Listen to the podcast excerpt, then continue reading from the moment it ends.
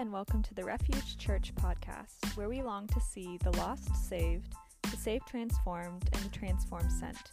For more information on how you can be a part of Refuge Church, join us on Sunday mornings in Jacksonville at 9 a.m. or 10:30 a.m., or visit our website at refugejackschurch.com. In this week's podcast, we are continuing our discipleship sermon series, Formation. Thank you for listening.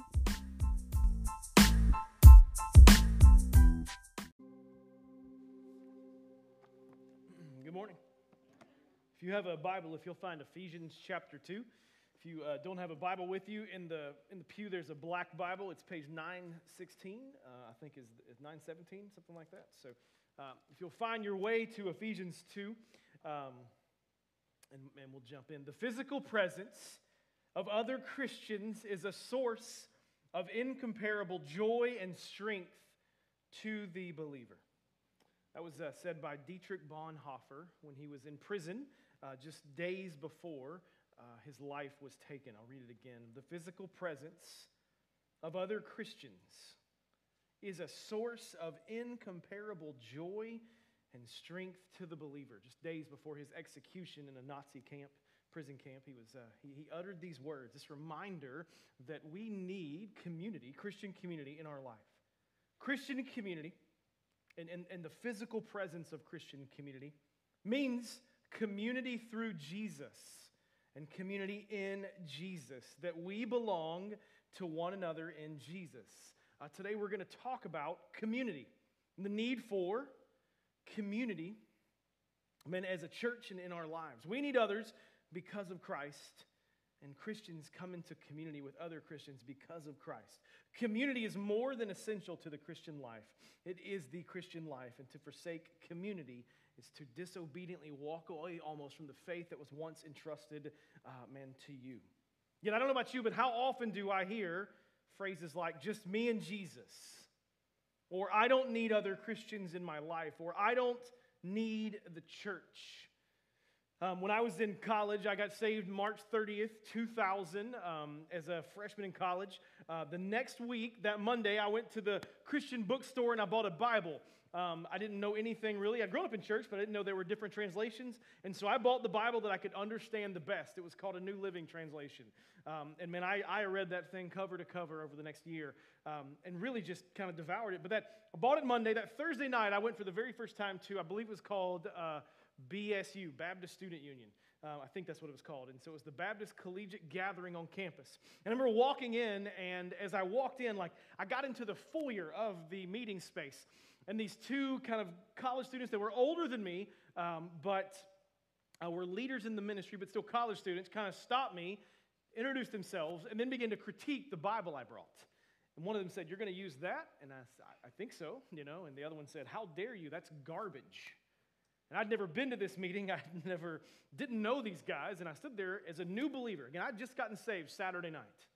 And I thought now that I was saved, my days of wanting to fight people were over, and you know, the desire to fight was gone. And, and then I began to think, I think I'm about to get in a fight in the foyer because I'm coming here to learn about Jesus, and you guys are questioning the Bible that I chose. And they kept going after me for the next five or ten minutes. And I just turned around and walked out. And I remember leaving going, man, that, that was not at all what I expected. I'm this new believer. I had this kind of fire of wanting to learn more about God, and I didn't even make it in the foyer, like into the building. Well, about two years later, I was invited back as a, um, to speak at that very Baptist Student Union. Uh, you probably can guess, if you know me, what my message was about and who I directed it at.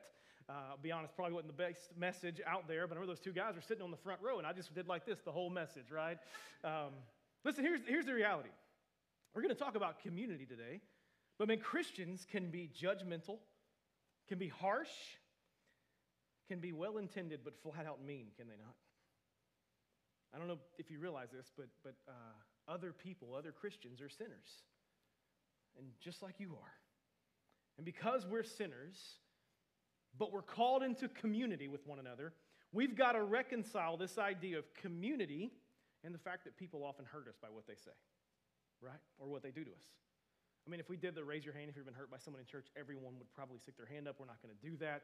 And in no way is this a message of dismissing that. In fact, this fall, we're going to go through the book of Acts a little bit, and we're going to take a whole month to talk about, man, all this church hurt and all this sketchy leadership and all this stuff.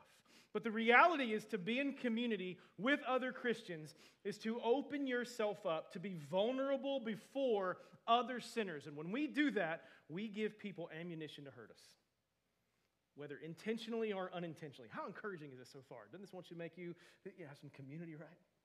Yet Scripture makes it clear we need others deeply in our lives.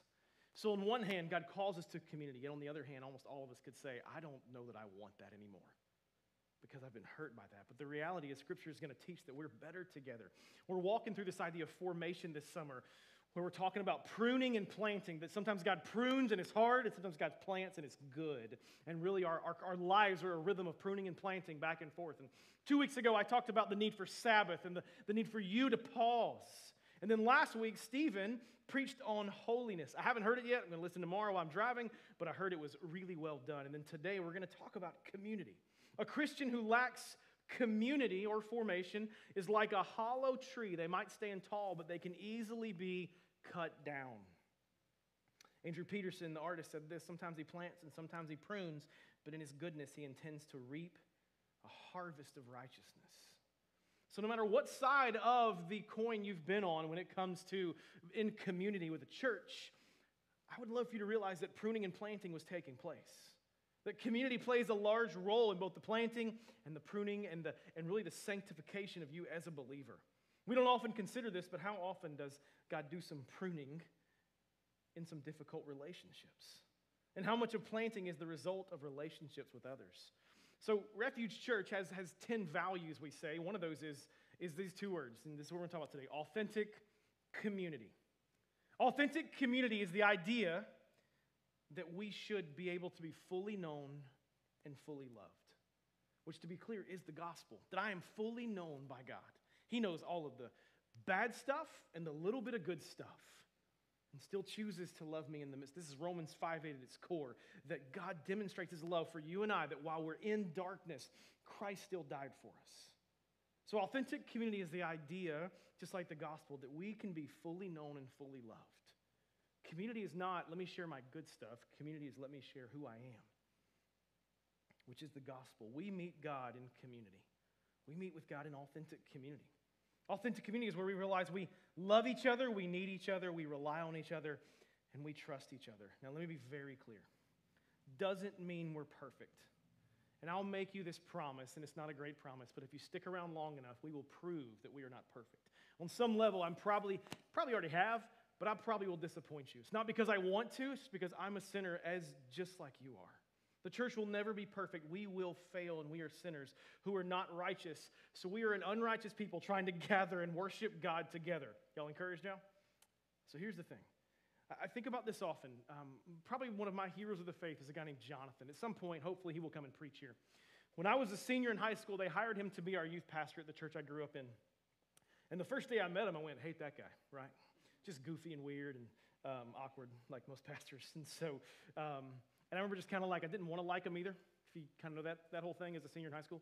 And about a month in, after I'd met him, I was walking into the sanctuary one day, big church, and I see him walking down. And I did the thing that you do with others. Hey, man, how are you? How was your week? Jonathan stops and he pauses and he goes, Well, Monday was, uh, I forgot my quiet time. And Tuesday I got in a fight with my wife. And, and he starts telling me, like, really what's going on in his life. And really, I didn't care, if I could be real honest. I just was doing the thing we do. How are you? Great. How are you? Great. And we walk part ways, right? And that's what I was expecting. But what I was getting back was real honesty. And literally six minutes into this thing, I'm going to shut up, like just walk away. So the next week, I walk into church and I see him coming and I did it. Hey, man, how are you? Why did I do it again? Right? And he starts doing the same thing to me. Third week, I can remember this like it was yesterday. Third week, I walk in, I see him coming, and I was like, he's not getting me today. I just went up and said, hi and just like awkward as heck, just gave him a hi and hoping it was over. And it was kind of over. And then I sat down, and can I be honest? I sat down, man, I felt like I'd missed something. I felt like I'd lost something. I actually, in that moment, kind of began to long for, man, what I had had the previous two weeks when he shared something real with me, authentic with me. And what I didn't realize, and it took me several weeks to kind of figure this out, was, was Jonathan was drawing me into to authentic community. See, authentic community is not how are you? Great. How are you? Great. Authentic community is I'm to I'm to share some of my stuff with you. I mean, in hopes that you'll do the same. So if you'll look at Ephesians chapter 2 with me, in Ephesians chapter 2 and then in chapter 4, which we'll get to in a few minutes, Paul is, is, is talking about being made alive in Christ, and he's, he's writing this letter to the church at Ephesus. But a, but a big part of Ephesians in chapter 2 and chapter 4 is how he's going to bring people together to become a body, become a temple, become a dwelling place for the Lord because of what Christ has done. So please hear that context. Paul is going to say over and over that, that God is bringing people together from all kinds of backgrounds to become a temple of God together because of what Christ has done. So there's this we're together to form a temple of God because of what Christ has done. Together with Christ, together in Christ, together to do good works. Let me just say this. To attempt to live the Christian life alone, Paul would say, is self centered and sinful. So as we enter this, I need you to know you're not only are you called to be in community, but you're wired to do life with other people. So, verse 11 of chapter 2 of Ephesians. So, I'm going to read verse 11, then I'm going to pause and talk, and then we'll get back into it. It says, Therefore, remember at one time you Gentiles in the flesh called the uncircumcision by what is called the circumcision, which is made by the flesh of hands. Okay, so one of the things Paul is going to do here is he's going to say, hey, at one time before Christ, there were Jews, people who claimed to know God, and there were Gentiles, people who claimed to not want anything to do with God. And in Christ, God has brought them together. So, really, the next several verses about, is about God taking two people who couldn't be more different, who didn't know Christ, who find Christ, and he brings them together. Like, you got to understand that part to understand any of the things he's going to say. Two people, different sides of the spectrum, polar opposites believe different things coming together because they know Christ. Still have differences, but in the end, they're centered on this fact that they know Christ. So, therefore, remember at one time, you were Gentiles. And he's going to say, What? You are no more. There was, he's saying there was a time, no matter who you are, that you were not a Christian, that you were without Christ, that you didn't know God. He's saying, Think about those that you know who in, are in the same place today, who have no hope. A neighbor who you've been wanting to invite, but you know they don't go to church. A, a coworker who you know has no hope, has no community, has no church, has no faith. He's saying, man, put your eyes on that person and be reminded that was you. At one time, that was you, cut off from God. We must remember where we came from. The only difference is God has been gracious to us, and God longs to be gracious to them. God being gracious to us reminds us of what he has done. Paul here is speaking Jews, Gentiles, different people. Verse 12. Remember that at one time, listen to what he's going to say. One time you were separated from Christ. He's going to use three words that are horrible separated, alienated, strangers, Hopefully, you haven't, but you probably have had the experience where you walk into a gathering or a party or an event and you got 11 people on one side of the room and you're like, I don't fit in. Why did they invite me? Did they send the invitation to the right person? This is awkward. This is weird. And you leave a little bit sad. Depre- like that whole, if you've never experienced that, good. But man, maybe it's just that I'm weird and awkward, but I've experienced that I feel like a handful of times in life to know I never want to experience that again. But this is the illustration he's losing, giving us. Do you ever feel like you're an alien? Like you're not part of things, like you're a stranger, like it doesn't fit? I mean, most counselors will tell you that alienation and neglect feel like death. This is what it means to not be a part of community, to be alienated, to be neglected. Remember your life before Christ and before community, is what he's saying. Remember the time that you didn't have community and, and now you have. The enemy wins when we are lonely, separated, alienated, strangers. Verse 13, but, and here's a conjunction, right? But now in Christ, you who are far off have been brought near by the blood of Jesus. You who were far off, you who didn't go together, man, who were far from God have been brought near by the blood of Jesus. But now in Christ Jesus, you've been brought near. Can we just start by remembering what brought us near? Like what brought you here today? I said it this way in the first service. I don't know that anyone, excuse me, if, if we had never met all of us in the room, those who are first time people, those who have been here from the beginning, and all of a sudden today at Target, we all showed up there at 3. And we're all in the produce section. I don't know. And we all saw each other and went, hey, let's go up the street about three miles, get in that building, and just start singing songs. That would never happen. But this is what God has done by the blood of Christ in bringing us near. He's brought all kind of people who wouldn't have chosen each other together to sing his praises. You didn't, you couldn't, and you can't bring yourself near Jesus. He does the work. But when Christ brings you near, there's no getting away. Being brought into Christ is being brought into community. Please hear me. And when I became a Christian, I also was brought into a new community. Verse 14 For he himself is our peace, who has made us both one and has broken down in his flesh, in his flesh, the dividing wall of hostility. So where there are two, there are now one. Where there was a hundred, there's now one. He is our peace, repairing hostile ground. He himself made us both one and has broken down in his flesh the dividing wall of hostility. Here's what that means that which didn't go together in Christ now goes together. Jesus' blood has torn down the wall of hostility. Jesus' blood continues to tear down the walls of hostility. Authentic community allows for disagreement, but still peace. Authentic community allows for hurt, but forgiveness allows for drama, but love. Tears that lead to joy, honesty that leads to authenticity, confrontation that's gospel centered. An authentic community brings peace. Where, when we look at it, we would go, there shouldn't be peace there. Community doesn't mean we agree on everything. Listen, some of you are still Gator fans. I don't get it, right? Community doesn't mean we agree on everything. That was supposed to be a joke. That just died, didn't it? I apologize. Thanks for the pity laugh now, though. That makes me feel a whole lot better, right? Here we go. Community doesn't mean we agree on everything, but that we love in everything. In Gentle and Lowly, a book we gave out by Dane Ortlund, he says this There are a few things I respect more than direct, face to face, gentle disagreement. See, there's something good and godly about it. Verse 15. So, by abolishing the law of commandments expressed in ordinances, that he might create himself one new man in the place of two, so making peace.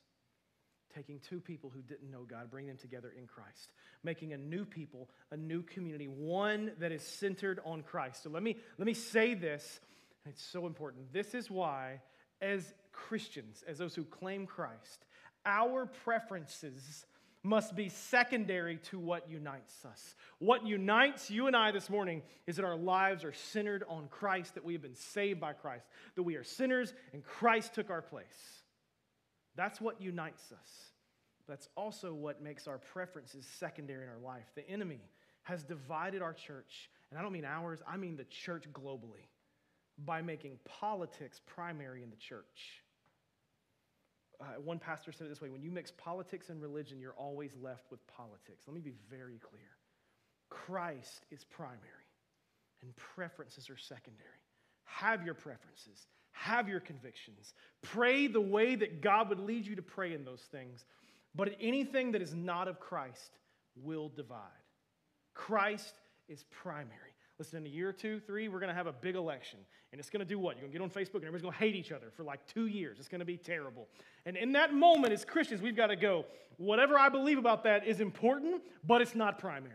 It's secondary. And if I make it primary, I'm causing division and I'm no longer part of the community. We are to be a people, listen, made up of different backgrounds, different races. And I'm talking about refuge now different politics. Yes, you can agree and worship right, disagree and worship right next to someone who disagrees. And if you can't, then that's a, that's a you and probably an idol problem. We are to be made up of different backgrounds, races, politics, skin colors, socioeconomic backgrounds, people who have had faith for a long time, people who are new to the faith, people who have weak faith, people who have strong faith, people who can pray for an hour, and people like me who three minutes in go squirrel, right?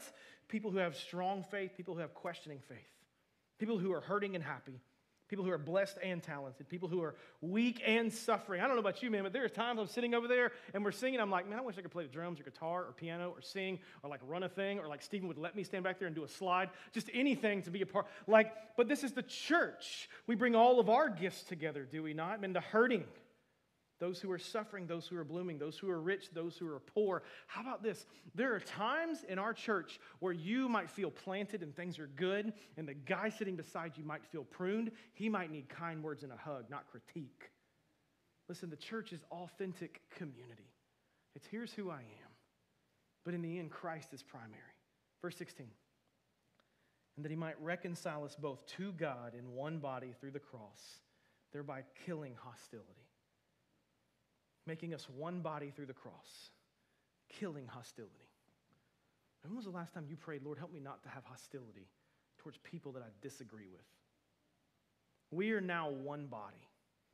You cannot do it alone. You're not supposed to do it alone. And to forsake the body is disobedience. To forsake community is really to forsake Christ. Listen, I'm sure you've heard this phrase I don't need the church. Uh, maybe you voted at a time, maybe you've heard other people. I don't need the church, just me and Jesus. The problem with that phrase is you are the church. So that phrase is not theological or even by definition correct. You cannot not need what you are. To say I don't need the church is like saying I don't need my head. Well, you kind of are made up of your head. Without your head, there is no you. You can't really say that. So, this is, what, this is why we must strive to make our church as beautiful as possible to a world that is watching. And man, our neighbors are watching. Because when a church looks beautiful, hear me, its Savior Jesus looks most beautiful. Authentic community makes us one body. And this only happens, this is what the verse we just read in 16, through the cross.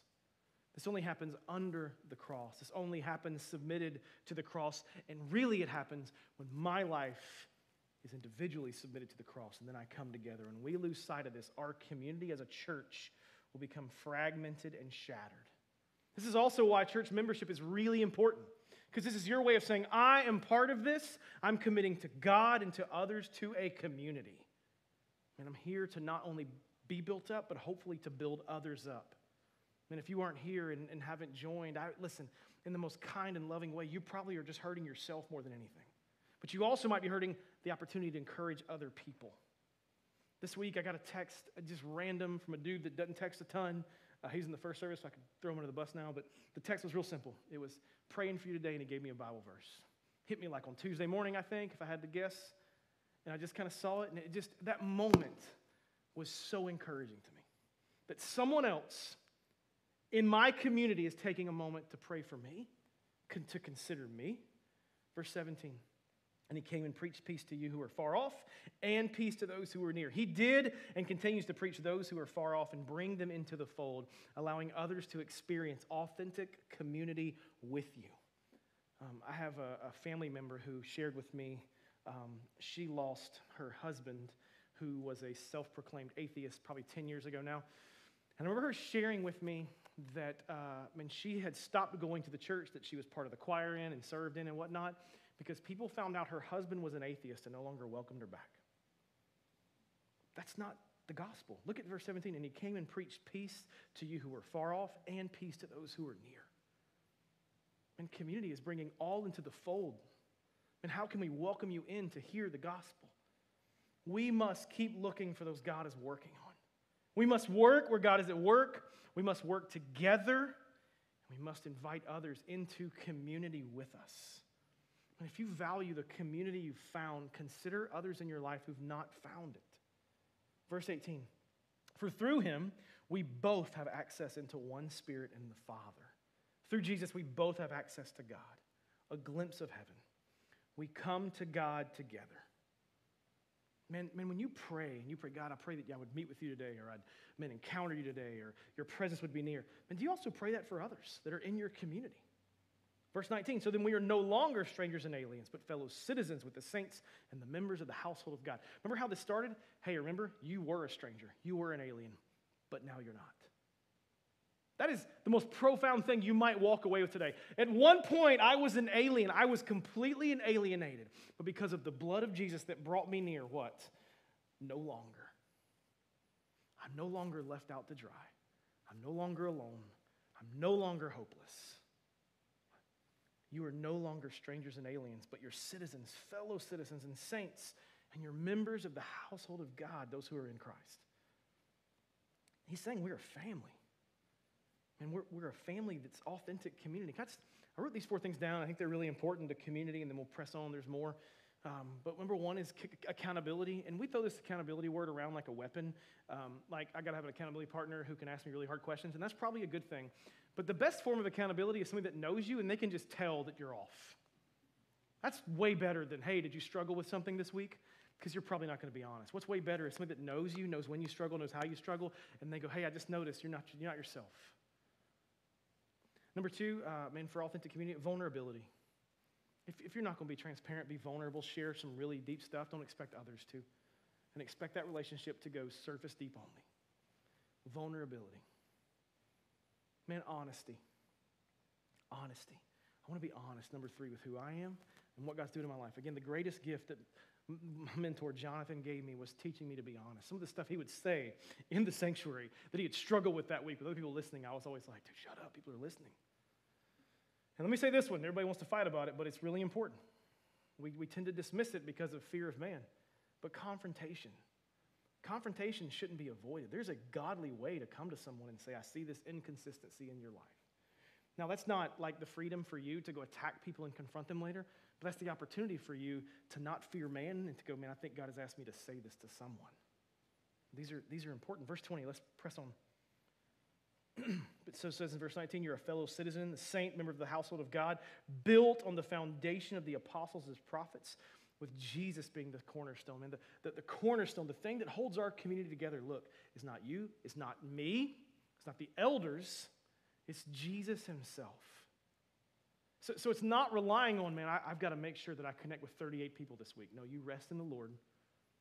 And you go to who he calls you to go to and build community where he tells you to build. Verse 21, in whom the whole structure is, and I love this, being joined together. So it's, this idea, it's, it's not complete. Our community is not complete. It's a work in progress until we go to heaven one day with Christ. It's never going to be perfect. We're always going to be, man, we're always going to be progressing but never arriving. This is Romans 5, the first couple of verses where it says, I'm completing Christ, but at the same time, I'm growing in Christ. Like Christ sees me as complete because of what he's done. At the same time, I'm growing, meaning I mess up, but I come back to him and repent, and, and I'm forgiven and start anew. Verse 22 In him you also are being built together into a dwelling place for God by a Spirit. Do you know the, the greatest part of your community is this? Is you're being built together into a temple where the presence of God shows up. Like just because Stephen strums the guitar doesn't mean the presence of God shows up. I mean, you get some people that start to really love each other and they really love God and they want to encourage each other, the presence of God will show up and it'll be way better than anything Stephen can do. And Stephen's pretty good. But hear me, when community is where the presence of God is going to show up. That's why you turn on a podcast or a worship song on Thursday and it just doesn't sound as good in your car by yourself. Because you're missing the togetherness that God has built into all of this. Now, if you will, look at Ephesians 4. Just, just kind of jump over to verse 1. Um, I'll go kind of fast.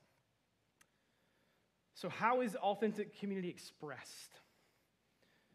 So, unity in the body of Christ, unity in the temple of God, in the presence of God. Chapter 4 says, I therefore, a prisoner of the Lord, chapter 4, verse 1, urge you to walk in a manner worthy of the calling to which you have been called. So, how is authentic community expressed? What does it look like? There's calling involved. And what is the calling on your life? What have you been called to? Who have you been called to minister to, to share to, to pray with? How about this? Verse 2 with already humility. Humility. Man, community is expressed through humility. What is humility? It's not about me and it's not for me. I am not the man. How about this word? Ready? Gentleness. Anybody struggle with gentleness? Uh, I'm the only one. Thank you. Thank you, Matt, for the head nod. Appreciate that. I know there's a few men. I've seen some of you men struggle with gentleness. You might want to be honest. Yeah. Like, you ever seen me with a Starbucks cup trying to get the lid on? Like, like gentleness is not a gift, right? But this is how authentic community is expressed. So I've got to learn to be gentle, right? How about, look at this next word patience. Patience. I, I, I, patience and gentleness just kind of go against my flesh in every way possible. How about bearing with one another in love? One of the reasons Paul is saying that this is how it's expressed is because oftentimes we hear the word community and go, let me go look for my best friend. And let me be clear, that's not often community. You may find best friends here, and praise the Lord for that, but they may be very different than you. Some of this, this patience, gentleness, bearing with one another in love, meaning you may find yourself in a place where you're pouring out a whole lot more than you're getting back. But that's part of community sometimes, because that's what's needed. Verse 3, he continues eager to maintain the unity of the Spirit in the bond of peace. When do you show up to the church eager to maintain unity? Or do you show up to church trying to serve yourself with your agenda? There's a church in North Georgia, I kid you not, And right down the middle of the church sanctuary, there's a green carpet on one side and red on the other. Man, in some ways, it's like just burn the thing down. Like you've missed the point altogether. Man, are you eager to maintain unity? And one thing I pray we never do as a church is sinfully gossip and slander other faithful, faithful gospel churches and ministries. And that is not our role. Listen, those who slander others to you are going to slander you to others. You do realize that, right? So every time you open your mouth, man, and you talk about another church, man, have this verse in mind. How can I eagerly build up the unity of the church globally? And I realize there's some wolves out there. We're not talking about them. We're talking about, man, are they faithful? Are they different? Fine. Are they faithful to the gospel? Praise the Lord. Why? Verse 4. There's one body, there's one spirit. Just as you were called to one hope that belongs to your call, one Lord, verse 5, one faith, one baptism. These are the things we share. These are the things we have in common. These are the things that our, our community is forged around. One God and Father over all, who is in all and is through all. This is what makes us community, that we have this in common. This is what marks us as together. Look, you look around the room, there are a ton of differences in the room, but these are what bring us together, and these are what are primary. Verses 11 through 16, you're going to see how the function of an authentic community. He says he say he gave. I love that he's going to give out some like some roles in the church, and there's zero hierarchy. It's not like this guy's here, then, then it's like one, two, three, but it's just here are the roles. He gave some to be apostles, the prophets, the evangelists, the shepherds, the teachers. So he said, man, you got a role to play. You got a function to equip why the saints for the work of ministry for building up the body of christ. Hear me church we will be most effective when we love each other. And we will be least effective when we don't love each other. Listen verse 13 and when we function this way look what it says will happen. We will maintain the unity of the faith. We will have the knowledge of the son of god. How about this? We will mature to manhood into the measure and the stature of the fullness of christ and when we do that, it says there's, there's a provided in, that the body, the members, are staying in check so that we may no longer be children tossed to and fro by the waves and carried about in every doctrine by human cunning, by craftiness and deceitful schemes. Like, I, I don't want to dismiss all this happening with all this deconstruction that we've all heard. I mean, I do wonder if half of these people, if they'd have received a text from someone in the church that loved Christ and said, Hey, I miss you, what that might have done to them. And we have a calling to keep those in our community. Hear me, in our community. So let me just give you a couple questions to write down that you can think on. Number one, who have you not seen in a while? Because here's what I know if you text that person, it matters a great deal. If I do it, they say, well, he has to do it. He's the pastor. Who have you not seen in a while? Man, I, the amount of times I've texted somebody that I haven't seen them in several weeks and they pop back in the next Sunday, it, it, it, it's unbelievable. How about this? Who can I invite to sit with me? Who can I invite to sit with me? Who can I invite to lunch? And as it happened in the first service, it'll happen here. If you do that today because you're trying to build community, they're probably going to go, Can't go today. Don't give up. How about this? Who can I pray for and check on this week? Just write a name or two down. And the name that the Lord's going to bring to your heart right now. These are your community. Verse 15 and 16. Rather, speaking the truth in love, we are to grow up in every way into Him who is the head of Christ, for whom the whole body is joined and held together by every joint with which it is equipped, in which each part is working properly, makes the body grow so that it builds itself up in what? In love. And so here's the question. So how do we get to verse 16? I think it's I think it's simple question, hard answer. It's not how am I finding my community, but ready? How am I giving myself away? Because the tendency is to go, what am I getting from this? But what scripture would say is, man, How am I giving myself away? And let me just say really clearly I don't want to dismiss church hurt. People hurt people. It's awful, and I'm so sorry if it's happened to you. At some point, you will probably get hurt here. I don't want that. I pray that didn't happen. One of my prayers in my journal, you can go get it and read it, is God, help us not to screw this up. Because people hurt people. I mean, how you respond when you get hurt in church and in community matters. And so if you are hurt or you've been hurt, or if it happens to you, please come and talk to me or one of the elders. Because while people hurt people, Jesus heals people. So, what I want to do is, is, is, close with the four things I just want to share with you that I think will foster authentic community in your life.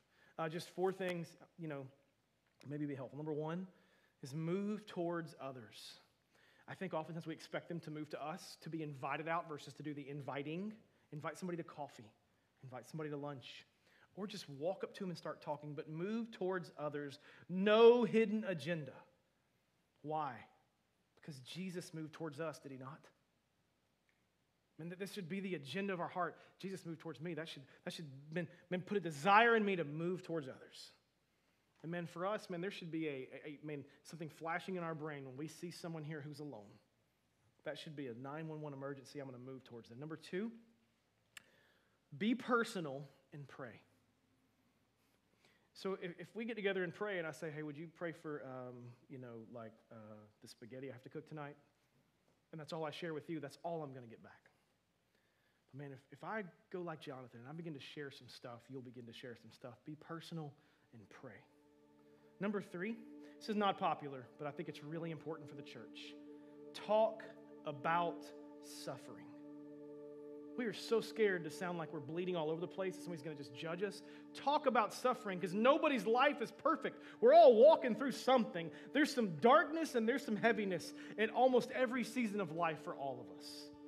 Man, talk about suffering. Your life is not perfect. And hear me, that's okay. We live in a broken world where until Christ redeems all things, it's going to be broken, meaning your life is not going to be perfect. So talk about suffering. Because when you talk about suffering, you give permission to somebody else to talk about suffering. Man, and, and, something, man, beautiful and spiritual happens when we begin to bring those, those, those griefs up together in community to the Lord. Number four, talk about sin. Talk about sin. Not like I had a mean thought of the guy that cut me off in traffic, but talk about the stuff you don't talk about. John Owens said this Be killing sin or it will be killing you. And the way you kill sin, if there's sin in your life that you just can't get a grip on, the way you kill it is you bring it to the light. You, you expose it to the light. And James tells us, confess your sins one, one to another that you may be healed. Man, let's not be a church that shows up and goes, How are you great? How are you great? And we don't talk about our sin. We are sinners. We are great sinners. But look at me, ready? We have a great Savior, and He really loves us. This is what we just read in Ephesians 2. He loves us so much that he bought us by his blood. Therefore, we can stand out there, have coffee, and go, It was a rough week. I really struggle with my sin. And somebody can say, Man, I'm sorry. Can we pray? And we can say, Yes. And we can, in that moment, exalt the fact that we have a great Savior. Because that's all that matters in the end, church. And that's what binds us together as a community. Can I pray for you? Excuse me, I'm so sorry. God, we love you. And we thank you for a Thank you for community and the gift that it can be and the gift that it is. Lord Jesus, would you help us to be a welcoming people, drawing others into community? Lord, would you help us to be vulnerable? Would you give us courage to be vulnerable? Help us to be wise as you place people in our life. Lord, would you draw us to you? God, would you use the community you're building here? To stir, man, just a deep longing and a deep affection for your son Jesus in our lives. Lord, if we're members here, we're part of this church, or we need to be members here, would you help us to see that our role, man, is, is to be a part of this community? We're not an outsider. We've been brought in by your blood, Lord Jesus. Help us not to miss that. Help us not to miss that we need each other. God, would you draw us uh, to you? God, would you help us to stir one another on uh, to good works. God, we need you and we love you. Amen.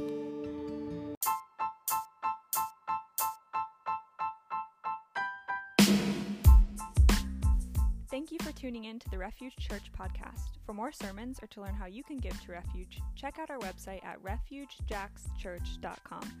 For those who have heard the gospel and believe the gospel, go out living the gospel. You are sent.